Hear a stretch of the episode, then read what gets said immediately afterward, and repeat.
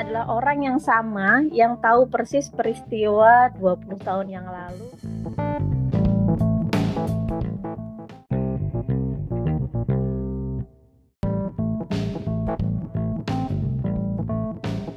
Ada teman sih ngasih buku kemarin tuh ya, mau dibaca ya. Ini dulu juga seorang Clippers juga, uh, teman di I P, seorang Clippers yang menulis buku novel karena dia sering ikut itu ya challenge yang diadakan oleh penerbit, dan salah satunya apa, apresiasi yang diberikan adalah uh, ketika challenge uh, memenangkan challenge tersebut, uh, bukunya diterbitkan gitu ya oleh penerbit Love Strange, yaitu Mbak Aziza Zun ya, Aziza Zun yang menulis novel keberapanya ini ya. Dia karena sering ikut challenge itu dan beberapa kali novelnya terbit, ini salah satu novelnya yang berjudul Menunggu Yang Menanti.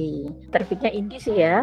Jadi novel ini bercerita diawali dengan sebuah subjudul Saksi Mata. Jadi pada sebuah Uh, sebuah keriuhan atau keramaian suatu pasar malam, seorang keluarga yang terdiri dari kedua orang tua dan uh, dua orang anaknya itu sedang menikmati pasar malam tersebut. Ada kora-kora, ada uh, biang lala, kemudian ada aneka makanan. Nah, ketika apa sedang menikmati itu, mereka tidak sadar gitu, seorang anaknya sudah nggak ada di sisi mereka. Jadi mereka sadar ketika sudah pukul sebelas gitu ya.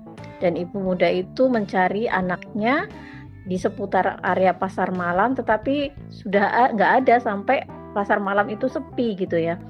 Kemudian uh, dari situ dia, baik suaminya, kemudian orang-orang di sekitar situ juga mencari, tapi nggak ada. Kemudian seorang polisi mengatakan itu penculikan gitu.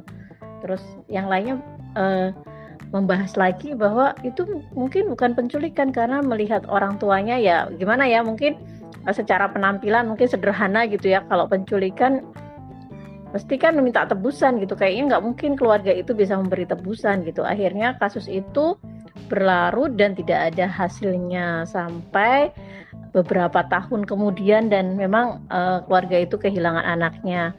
Di sisi lain, di sebuah rumah sakit, seorang keluarga yang sudah cukup lama gitu ya berumah tangga sekitar sepuluh tahun lebih ternyata tidak mendapatkan keturunan. Akhirnya mereka berusaha sedemikian rupa dan peroleh anak juga dengan prosedur bayi tabung.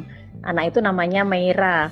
Dan ketika itu Mary ternyata setelah berusia beberapa tahun sakit gitu, sakit dengan kondisi yang sangat parah dan tidak bisa diselamatkan. Nah, si bapaknya Mera ini berusaha untuk mencari donor ya buat anaknya itu. Nggak dijelaskan sih sakitnya apa gitu. Terus disitulah dia berhubungan dengan penculik itu gitu. Akhirnya si bapaknya Mera itu mengatakan pada penculik itu bahwa jangan diapa-apakan anak itu, biarkan dia selamat. Kemudian aku membutuhkannya dalam kondisi sehat dan selamat.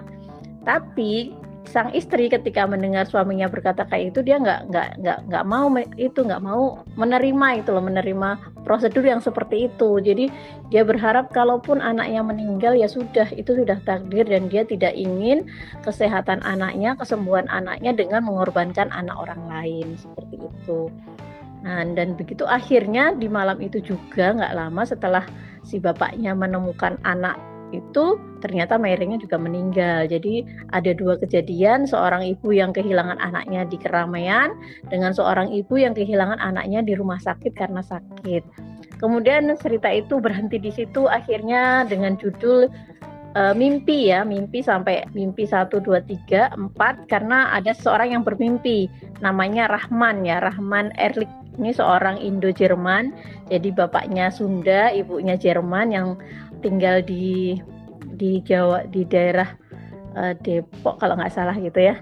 Terus dia seorang dosen gitu, tapi dia dalam dalam kejadian itu dia sedang naik sebuah bis dan sok sok akrab gitu, ketemu sama temannya, sama dosen yang namanya Ami, nama panjangnya Amisi tapi panggilannya Ami. Nah, Ami ini seorang dosen yang sudah berumur antara tiga puluh tahunan gitulah. dia itu sebenarnya naksir sama si Rahman ini gitu, tapi si Rahmannya judul mimpi pertama tadi itu nggak terlalu suka sama Ami, ya biasa aja lah sebagai teman gitu.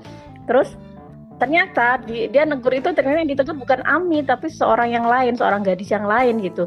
Dan untuk menutupi rasa malu itu si, si Eman, panggilan singkatnya dari Rahman ini, mencoba untuk berkomunikasi gitu, ngobrol, tapi gadis itu uh, cuek aja gitu, nggak menanggapi gitu. Terus lanjut dengan mimpi yang kedua. Di, di mimpi yang kedua itu Eman itu masih penasaran gitu sama si gadis itu, yang akhirnya dia tahu namanya, dia dikasih nama gitu karena dia nggak tahu namanya siapa, dipanggilnya dengan nama Delilah gitu, Delilah, Delilah gitu aja manggilnya terus, sampai akhirnya si Delilah ini marah, bukan namaku, bukan itu gitu, namanya adalah Lovely gitu, dia bilangnya namanya Lovely. Nah di sisi lain si Ami ini masih mengejar si Eman itu sampai dia me- mendekati kakaknya Eman yang namanya Mary gitu, untuk uh, nyomblangin gitulah sama Eman seperti itu. Jadi ya gimana sih gitu kan, udah lama gitu berteman sama Eman, dan sepertinya awal-awal dulu sebelum si Eman ketemu Lovely ini dia sepertinya ada harapan gitu kan buat Ami itu gitu.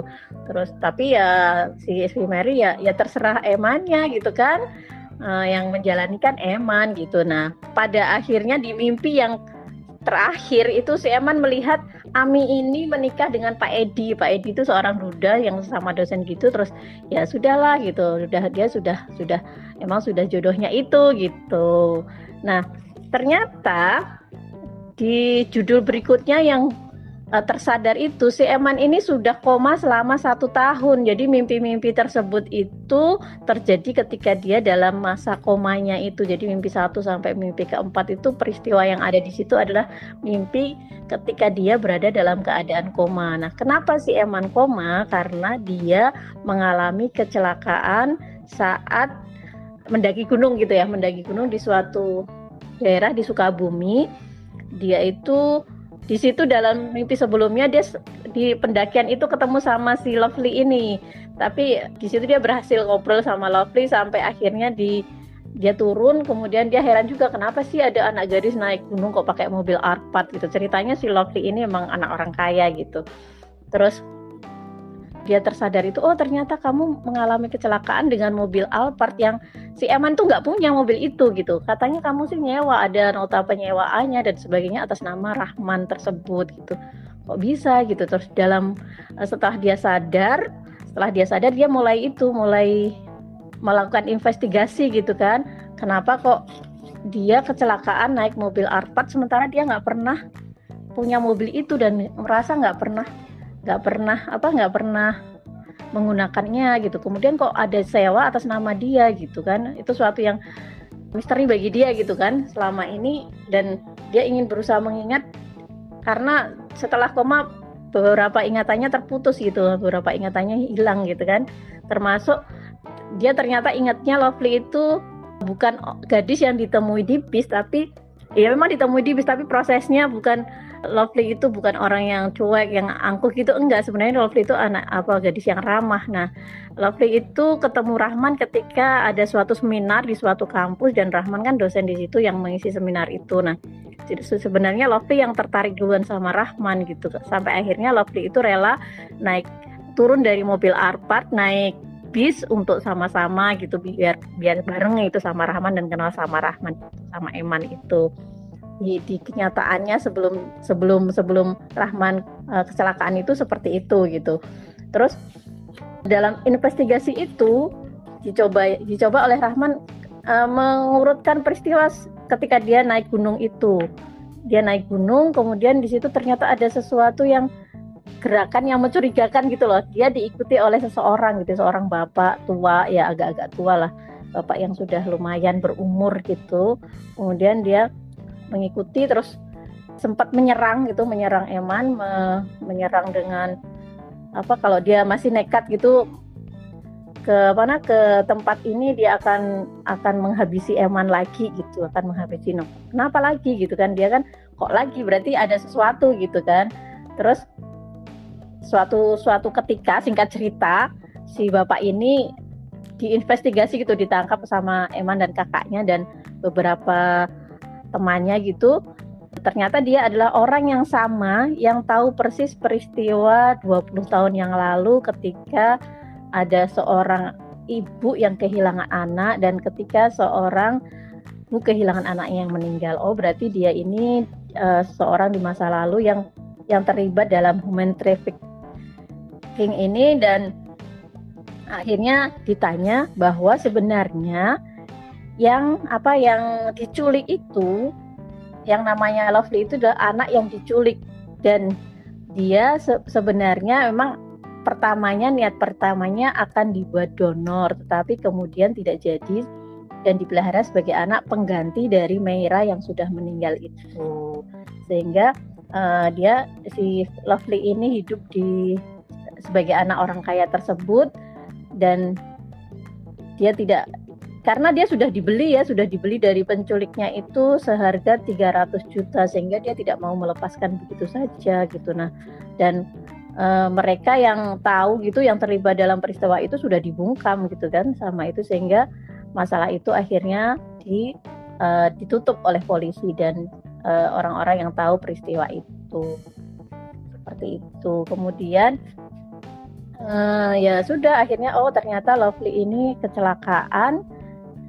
Dengan yang kecelakaan itu Lovely kecelakaan dengan mobil Alphard tersebut masuk jurang, dan nggak lama itu ternyata e, peristiwanya sama, jadi Lovely kecelakaan di tempat yang sama dengan mobil yang sama, e, tapi e, masih jadi misteri gitu loh, apa sih yang menyebabkan Lovely meninggal dan kenapa juga Rahman e, juga mengalami peristiwa yang sama gitu, e, dan itu e, menjadi misteri yang akhirnya diselidiki sampai waktu yang lama. Seperti itu. Kemudian e, mereka ketemu juga sama seorang yang ternyata ada yang mirip gitu ya sama Lovely, dan itu memang mirip tapi sebenarnya ya hanya mirip saja tapi bukan dia, dan itu yang e, membuat Rahman ini penasaran, kok ada sih orang yang begitu mirip gitu. Terus ya akhirnya e, pengen tahu siapa sih itu gitu, siapa sih yang uh, yang mirip itu, yang wajahnya mirip itu gitu. Tapi sebenarnya yang si si apa si Lovely ini udah tahu sejak lama ketika ada seseorang yang mirip dengan dia, jadi dia sudah tahu. Jadi si Lovely ini tahu ke, uh, makanya dia sering-sering ke Sukabumi, sering ke itu karena dia menyelidiki kok ada seseorang yang mirip dengan dia gitu. Terus agak lupa sih bukunya kemarin akhirnya seperti apa karena bacanya sudah di awal-awal Ramadan dan baca singkat-singkat tuh kayak gini, nggak terlalu mendalam gitu. Nah, seperti itu. Dan orang yang mirip Lovely itu namanya Rumi, dan dia juga tahu karena ternyata Lovely sama Rumi itu saling berhubungan itu. Dan akhirnya setelah sekian lama si apa si si Rahman ini penasaran juga sih, akhirnya dia ingin uh, lebih mengenal si Rumi ini. Seperti itu sih uh, ceritanya gitu. Dan ya begitu, awalnya tuh membingungkan gitu, apa sih maunya dibawa kemana sih ini. Ternyata itu kisah tentang uh, perdagangan anak, kemudian kecelakaan yang di apa yang disetting, kemudian ternyata si siapa sih ada seseorang yang mirip, ya seperti itu sih bukunya, seperti itu ceritanya gitu. Oh, sebenarnya yang Rumi itu adiknya ya? Eh, saudaranya ya? Iya, sepertinya saudaranya. Iya kan dia an- itu ya, ibunya itu kan punya dua anak ya yang waktu itu.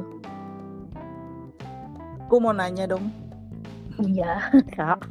Itu jadi itu ceritanya genrenya apa ya? Maksudnya um, um, misteri atau apa gitu kayaknya ceritanya agak muter gitu.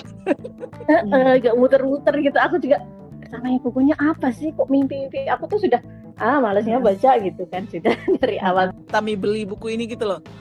Ngelihat ringkasannya apanya gitu. Ya karena aku biasanya kalau teman jualan buku tuh aku beli kak. Ya ceritanya idenya menarik, dia bikin sesuatu setting masa lalu, masa depan, ber- saling terkait kayak masalah anak kayaknya uh, ya itu kayak unpredictable juga gitu kan. Tapi mungkin cara berceritanya kali ya yang bikin yang baca agak bingung gitu. Mm-mm. Uh, uh, sebenarnya jadi, menarik idenya uh, gitu. Sebenarnya sih uh, Lovely itu aslinya namanya memang mereka mereka namanya memang saudara kan, namanya Rumah Rumi. Jadi ada uh, rumah ada dan kembar Rumi, gitu ya. Kan? Nah, nah, jadi uh, Lovely itu sebenarnya sudah sudah apa sudah meninggal ketika masih kecil. Nah, saat itulah posisinya digantikan oleh Rumah. Jadi yang diculik itu Rumah gitu. Uh, makanya bingung sih kayaknya yeah. Kenapa yang dari tempat yang jauh itu jadi tuh jadi ya kan ada masalah trafficking yang, makanya aku hmm, nanya genrenya sebenarnya uh, kayak nggak pengen ngupas terlalu dalam sih, tapi tadinya aku berharap ada romansa antara Rahman dan uh, entah itu si yang dia mimpikan atau dengan uh, oh. si Ruminya gitu, ternyata nggak ada, tapi cerita romansanya ada kayaknya. Sih ada cerita romanya, ceritanya itu uh. di pesantren, jadi ada di daerah itu ada pesantren, jadi yang gadis yang mirip itu yang namanya Rumi itu itu uh. sudah punya ya, si Rahman akhirnya naksir kan karena kok mirip ya uh. sama Lovely, akhirnya naksir itu uh. tapi dia tuh sudah ternyata sudah jadi istri dari seorang ustadz gitu namanya uh. ustadz itu. Nah ternyata si si uh. si apa apa jadi dia uh, sudah jadi apa jadi istrinya ustadz itu, dan ternyata mereka si ustadz itu juga nggak tahu ternyata mereka tuh kakak adik, yang satunya itu udah meninggal gitu. Jadi ketika uh. apa Kak Rumah itu uh, Ustadz Usman itu uh, punya anak dan bayinya itu menangis, kemudian hmm. Rumah itu justru meninggalkan meninggalkan Usman gitu, dan setiap uh, sa- apa saat apa saat bayi itu menangis dia cuma didekap aja dalam sholatnya, dan dia mungkin hanya ditinggalkan ketika Usman itu ke toilet gitu. Nah bayi itu merasa kehilangan ibunya, dan dan disitulah si Rumi itu akhirnya menerima kabar duka itu, dan dia berniat menggantikan Kak Rumah itu. Tapi saya bingung juga kenapa justru Rumah ini kok sudah meninggal ke, uh, kok Rumi ini sudah meninggal ketika dia masih kecil gitu. Bingung juga saya itu. Iya bingung juga gitu. Ini makanya begitu selesai baca buku saya taruh aja itu gitu, berapa, saya taruh aja. Berapa halaman Mbak? Tebelnya Mbak? Uh, tebelnya berapa halaman ya? Uh, seratus lima puluh tiga eh seratus lima puluh lima. seratus lima puluh lima, seratus lima puluh. Nah makanya uh, kok jauhnya gitu ya? Jauhnya gitu apa dari yang trafficking, anak yang anak yang hilang, kemudian uh, apa? Kecelakaan.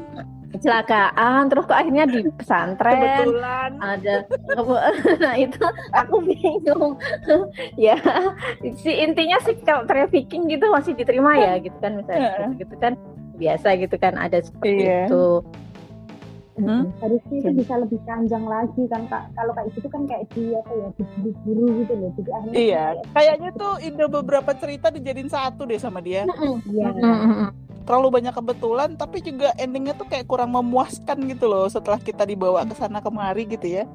Karena eh, si itu settingnya kok setting waktunya lari-lari kan, dari yang nah, itu ya. Mimpi ternyata setahun dia koma, terus habis gitu hmm, setahun yang lalu dia ke rumah ketika Eman ke, dia tahunnya meninggal itu setelah setahun lalu dia ke rumah Lovely, dia datang ketika dia diundang yeah. ke situ ternyata satpamnya itu nggak tahu siapa Lovely gitu, terus oh hmm. dia udah meninggal gitu, meninggal kenapa kecelakaan gitu.